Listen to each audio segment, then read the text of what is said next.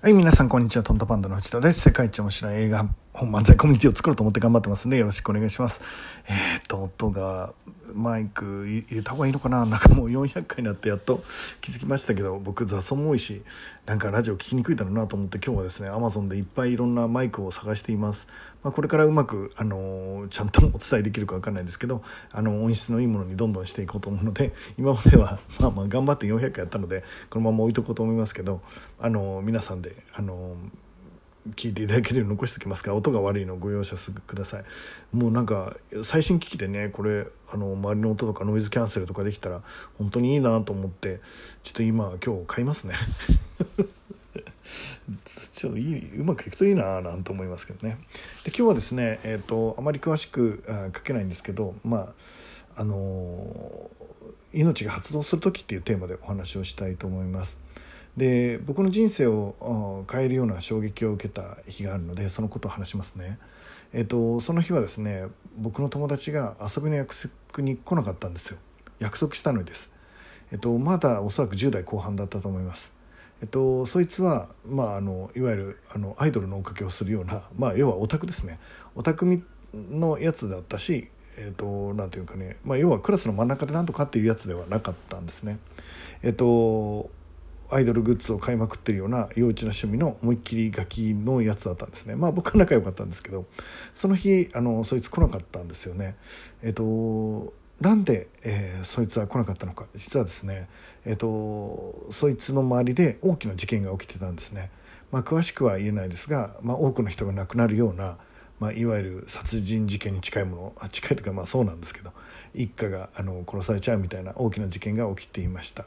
で彼のあの親族はみんな、えー殺されていてですねえっ、と親戚がもう大量に殺されてしまったんですね運よくあのそいつはタッチの差で生き延びたわけなんですけどまああの数人残った親族は、まあ、あの多くの家族が一気に失ったということで、まあ、気が動転してしまってまあそれはそうですよね。えっとでえそいつ自身はあの親がですね日本にいなかったんですね海外勤務していたので、まあ、日本にいなくてですね誰もいないんですねでまあその大量殺人なので、えっと、尋常でないほどのマスコミが押し寄せてきました。で、えー、と生き残った家族をそのマスコミが苦しめることになるんですね。えー、といろんなことを、えーあることないことをネタにしてですね、えー、とワイドショーではその家族を苦しめていました。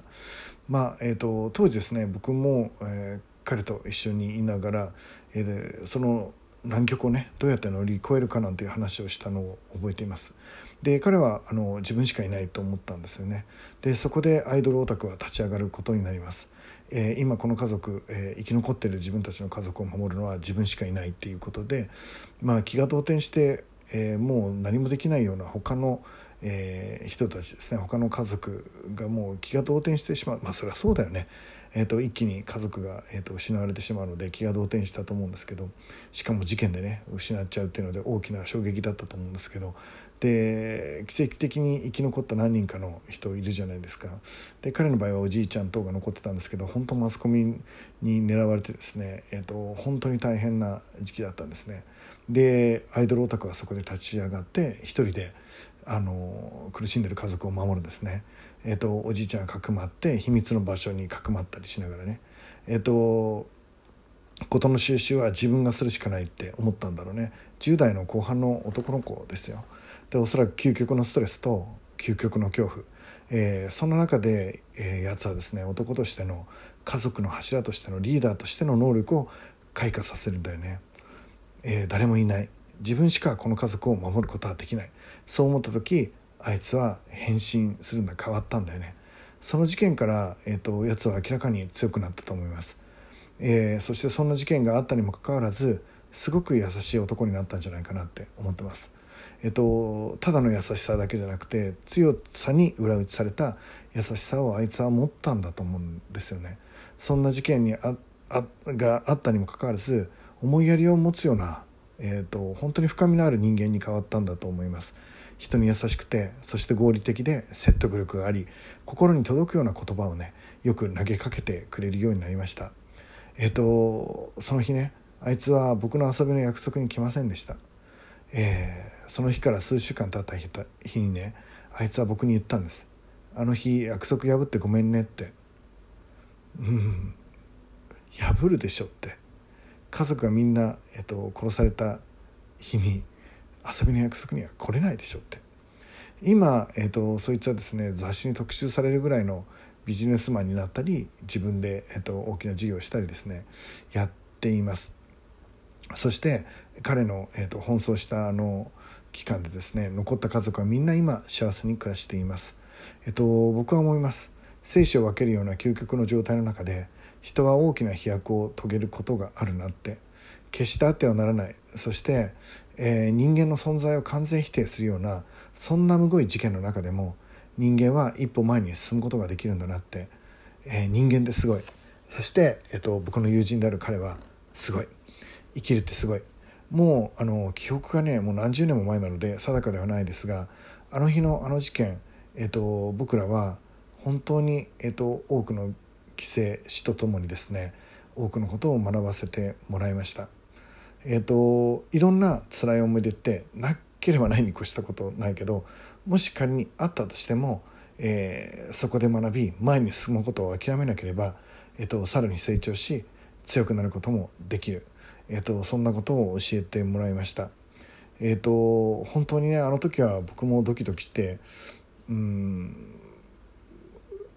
まあ、気持ちも苦しくて何をしてあげられるわけでもない自分の無力さにあの悲しい思いもしてたんですけど、今思えばですねその大きな事件が、えー、僕らを、えーと、そして特に彼をね大きく飛躍し成長させてくれたんだと思っています。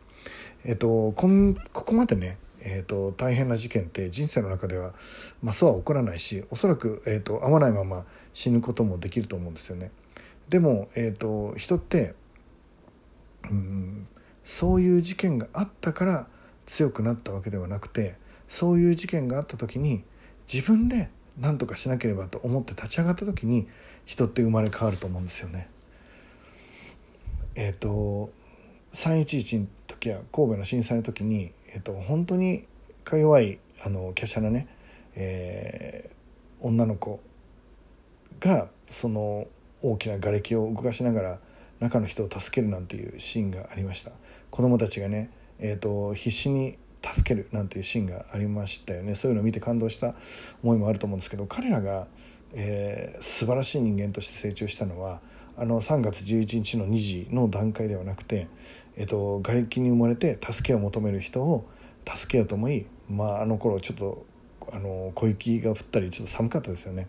かじかむ手の中で食事もなく空腹の中その瓦礫をね自らの手でのかした時に、えーと、生まれ変わった。その瓦礫をのかした瞬間に生まれ変わったんだと思うんですよね。えーと、僕自身もいろんな経験をしてきました、えーと、衝撃的な、えー、経験も、えー、数多くしている方だとは思います、えー、でもその経験があるから今、えーと大概のことには動じないし、えーと、いろんな人に、えー、どんな状況の中でも、えー、冷静にものを見たりする、えー、ことが比較的できる、えー、自分になったんだと思うんですよね。えっと、今日のお話が皆さんにどんな教訓を与えられるのか分からないですが、まあ、是非ですね今までのいろんな経験辛い経験、えー、悔しい経験、えー、本当ですね歯ぎしりして、えー、血管がぶち切れんじゃないかぐらいの悔しい思いをしたことってみんなあると思うんですよ。僕ももちろんあります。でその経験があったからこそ今、えーと、一つねワンステージ上がった自分に今出会えてるんだと思うんですね。えーと、そんなことは決して会いたくないし会わないように準備するべきだし会わないように努力するべきだけどもし、えーと、本当に自分の力が全て抜けてしまうような、えーと、大きなですね苦しい出来事があったとしても、えー、耐え忍び時間を味方にしそしていつか前に進んでいきましょう。えーと、僕も、えー、その遊びに来なかった友人も、えー、皆さんも、えー、みんな特にそんな強いわけじゃないですよ。